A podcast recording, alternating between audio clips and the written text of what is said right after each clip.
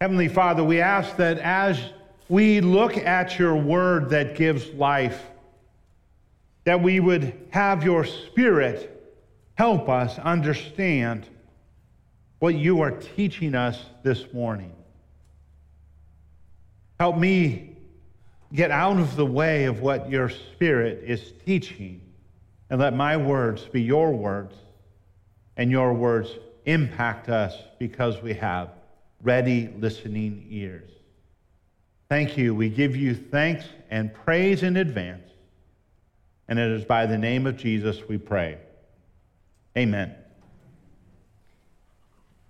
So, one of my favorite theologians said that this is a very challenging book. Pastor Logan said it this way. He's my favorite theologian. Get that? All right. He said it this way James is like a punch in the face because it comes right at us and actually buffets up against things that are difficult, well held things in our lives. So this morning, we have a problem.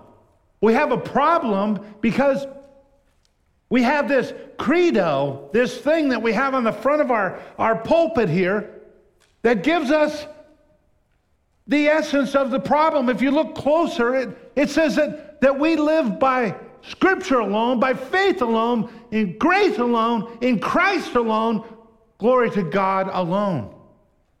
That phrase that says, I keep looking up there, you keep putting it away. You're funny.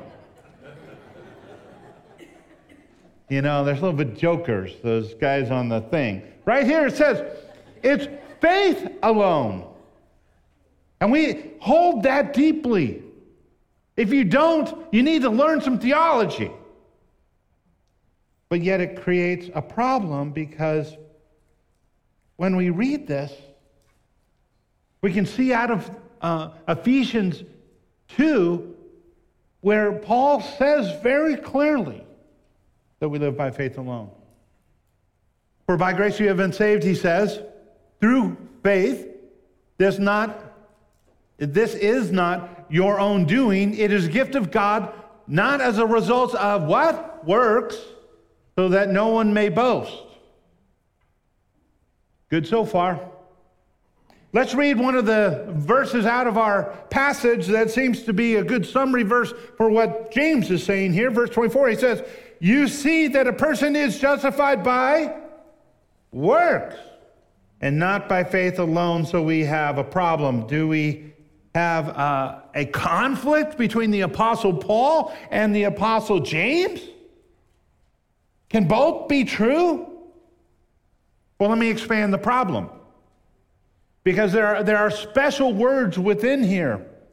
Words like faith and works and saved. Sometimes the authors will use the same word in different ways, but that doesn't help us because to be uh, have faith is the faith that Paul talks about, that saving faith that I put in Jesus Christ for my salvation, that he went to a cross and paid for my sin, and now I live now and eternally with him in his kingdom.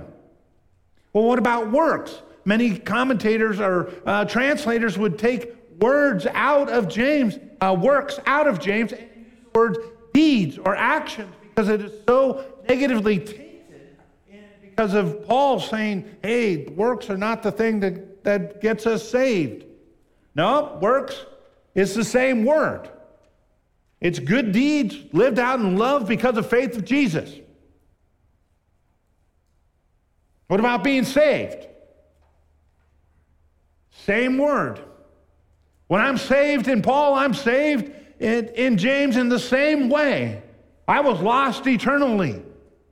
When Jesus Christ came into my life through faith, I was redeemed. I don't have to face judgment with fear. I get to live with Him and heaven forever. Saved. Those words don't help us very much figure out what's going on. Well, how can we?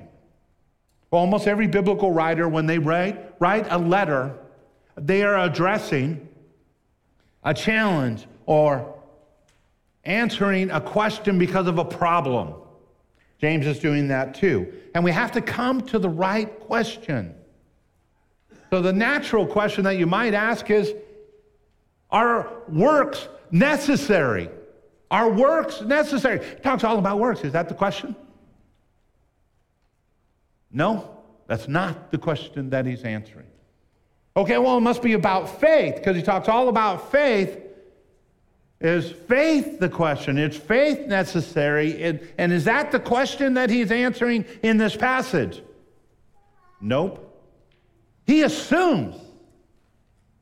James assumes faith is necessary. So, what is the question? The question is what kind of faith is necessary? What kind of faith?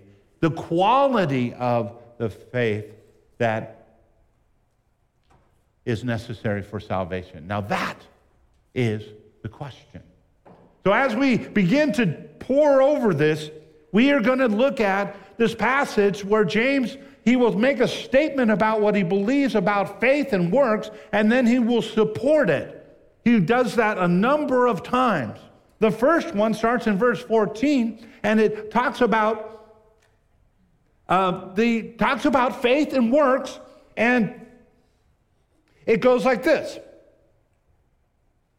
What, what good is it, my brothers, if someone has faith but has not works?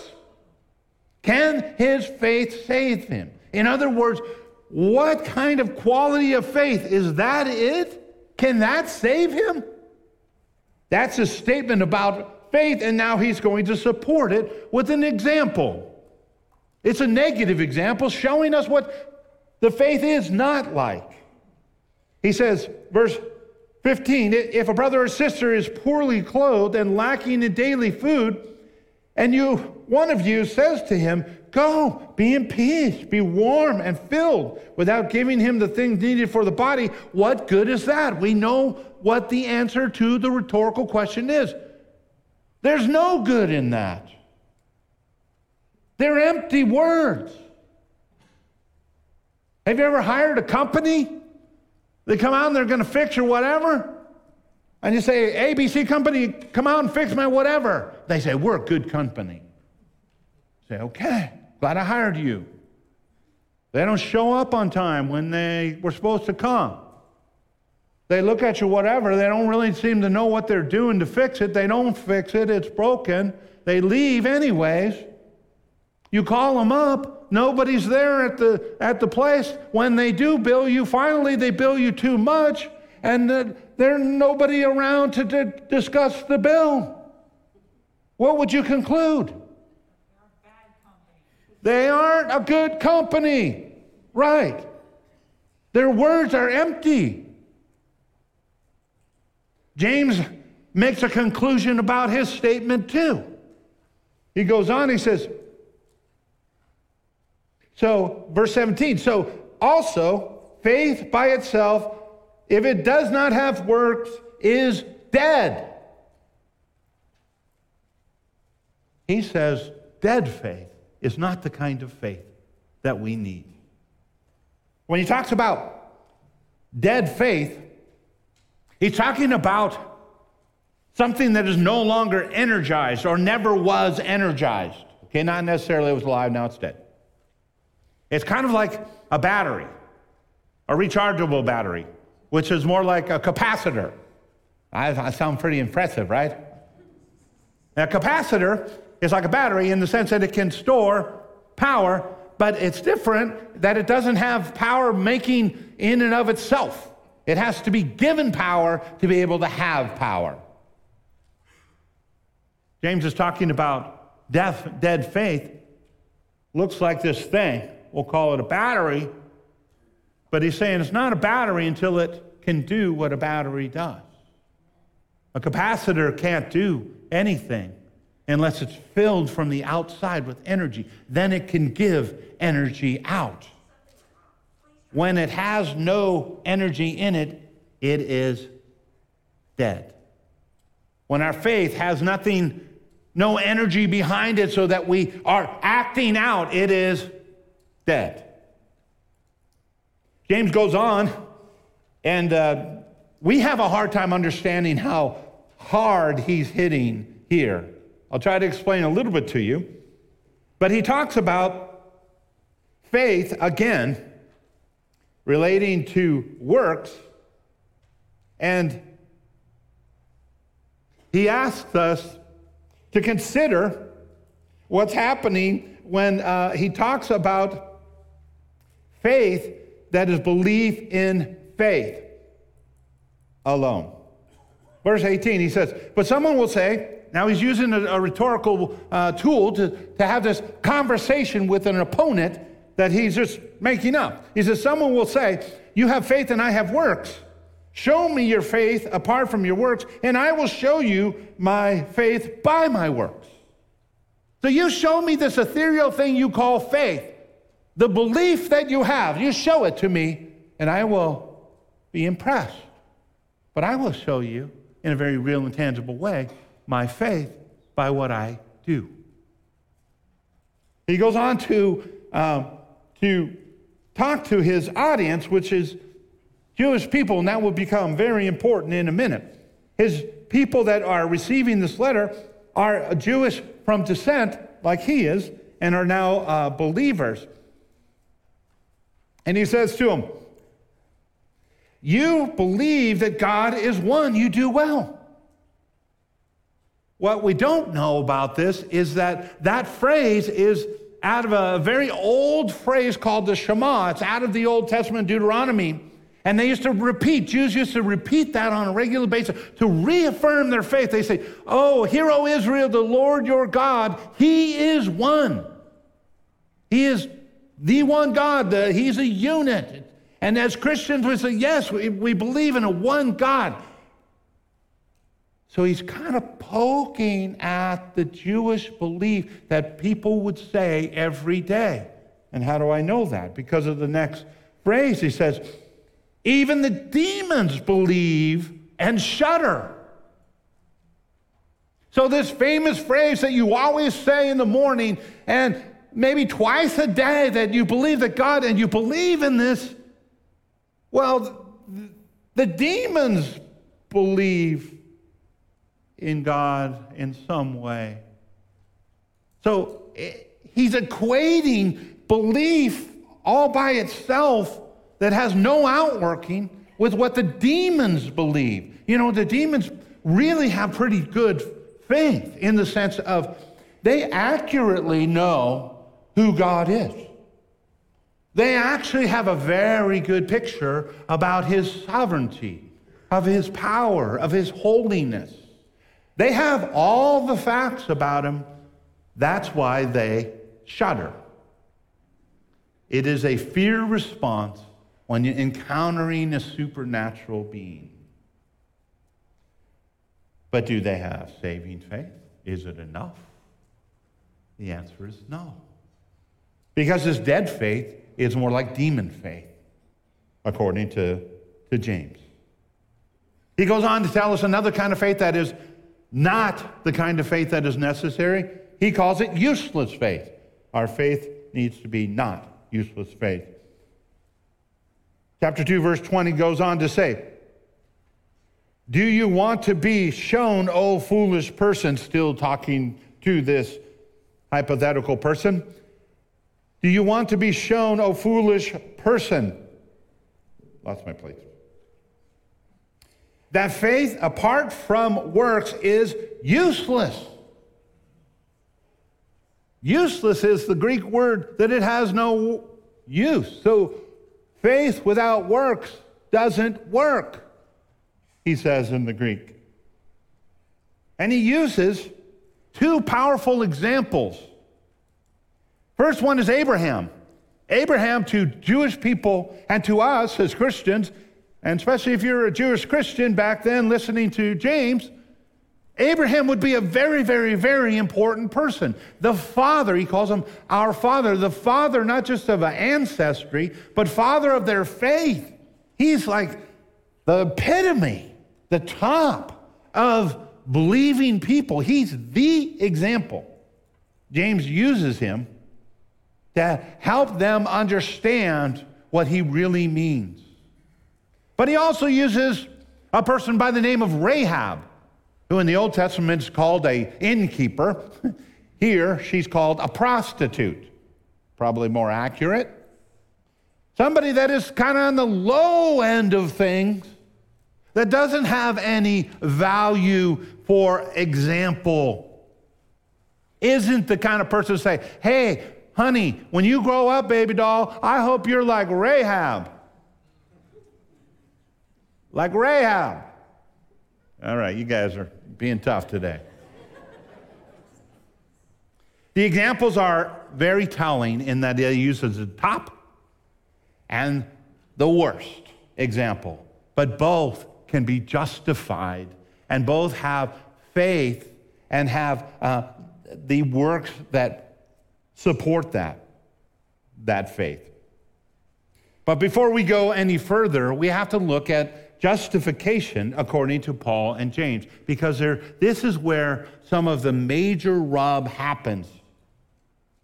Paul gives a very succinct de- definition of what he believes justification, to be justified, uh, is by faith in Romans chapter 5, verse 1. He says this Therefore, since we have been justified by faith, we have peace with God through our Lord Jesus Christ. Very clear. That's why it's on our little uh, plaque, and everybody believes it. Paul is very clear that, that justification, salvation, is by faith alone. But we're going to read a few verses out of this passage that James is speaking that seems to be somewhat at conflict. Verse 21, it says, Was not Abraham our father justified by works when he offered up his son Isaac on the altar? Verse 24, we read it earlier. You see that a person is justified by works and not by faith alone. Verse 25, and in the same way, was not also, Rahab the prostitute justified by works when she received the messengers and sent them out by another way. They're justified by works. Was it justified by works like Paul, or, uh, of faith, or like works like James? It gets to be a little confusing. Now, I said all the words are used exactly the same that are key in this passage. Justify means justification, but there is a nuanced difference in, in James' perspective versus Paul's perspective. It's kind of where they are looking at justification as a point of view. Paul is looking at it and saying, I need to combat what is going on in this new Christian church all around the world. Because he wrote letters like Romans to combat what was going on, and what he was fighting was the belief that to become a Christian, you had to fully become a Jewish person. Well, Paul was the, Paul was the uh, apostle to Gentiles. And as we go through Acts, you see that God has made revelation that there is no need to become a Jew before you're a Christian. You don't need to do these works. So Paul stresses time and time and time and time again that, that saving faith is, is by faith alone. Salvation is by faith alone. Justification is by faith alone in Jesus Christ, who does all the work. When we look at James, on the other hand, he looks at it from the perspective that, that would be part of his Jewish heritage, that when somebody looks at somebody's life, they are determined as righteous because they look at their behavior that is an illustration, that is a outflow of the righteousness, the justification that they have. The base word of those two are the same. So the fact is, is that the perspective is different. Douglas Moo, a commentator that Pastor Logan uh, shared with me shares a, a comment that will be helpful here, I think. He says this So, justify in Paul refers to how a person gets into relationship with God, while in James it connotes what the relationship must ultimately look like to receive God's final approval. When it talks about justification or being justified, it's about thinking about judgment, that you are made right before God. The perspective might be different, but the faith and the primary of that, primary nature of that is the same. I have a, a good friend, I've mentioned him multiple occasions, named John. We worked together at, at uh, a church in Southern California.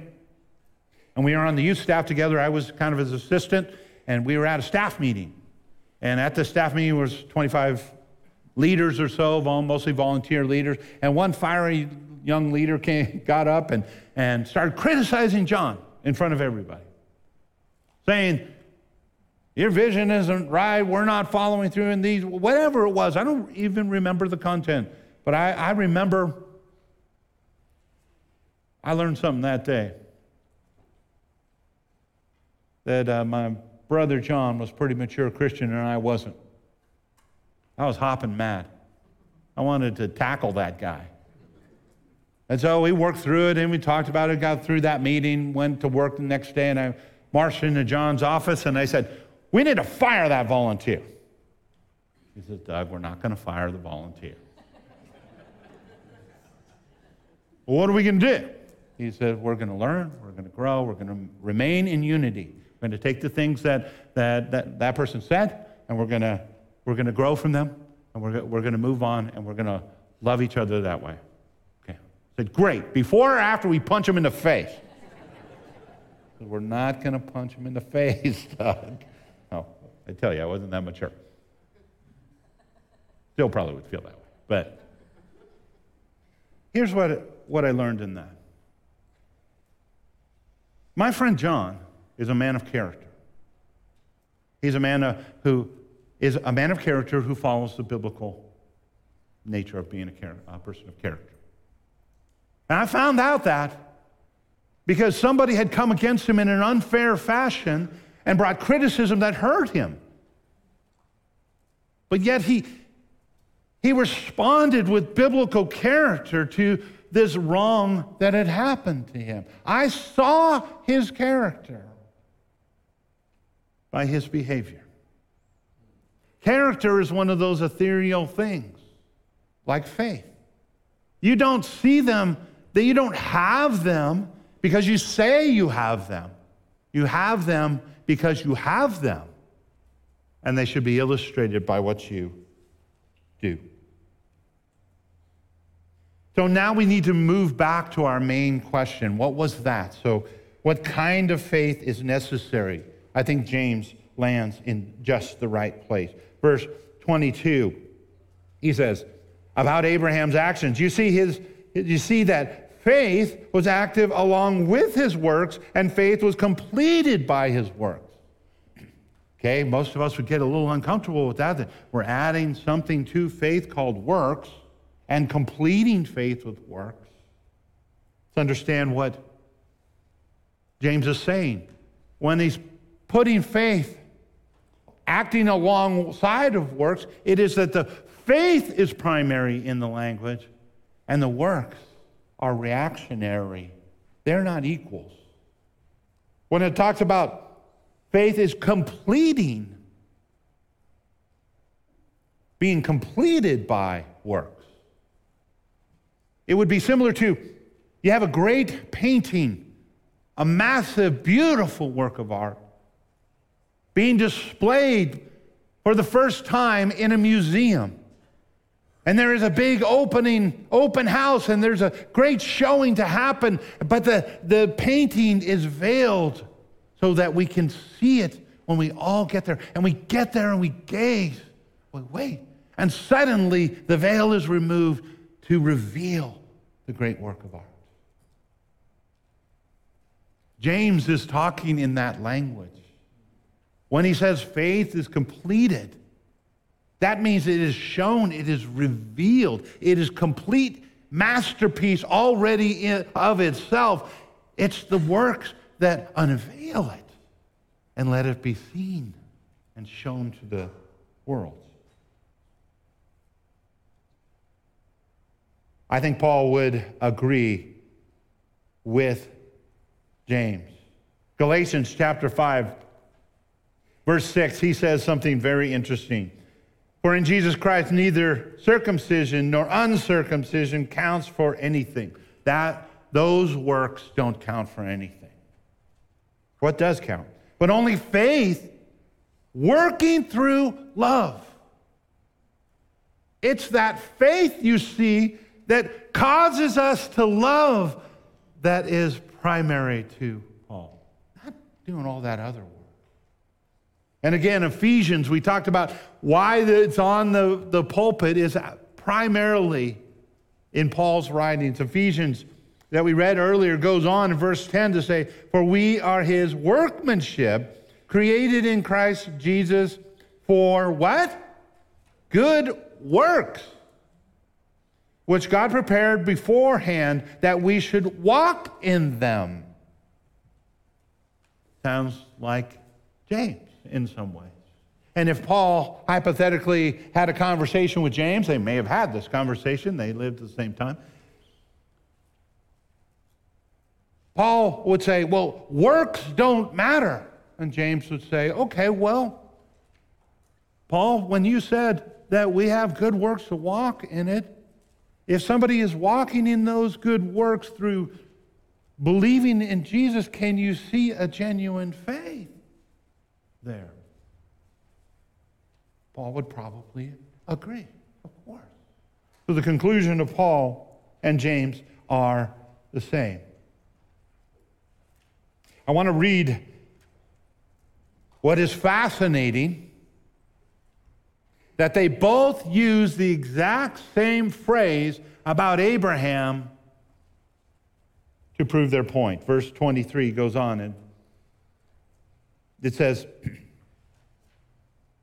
And the scripture was fulfilled that says, Abraham believed God, and it was counted to him as righteousness, and he was called a friend of God.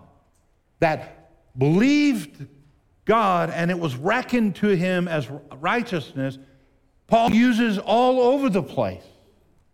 It is the number one example he uses to prove that before all the acts of the law, because the law didn't exist, Abraham was justified, was saved by his faith, was declared right. It was all those years of believing actions that demonstrated this that James now picks up on and says that Abraham is justified. His justification in faith is revealed by his works, just like Abraham. So the conclusion of Paul and James are exactly the same. So, if we are going to respond to what James is teaching us, it would make sense that we would be living it out.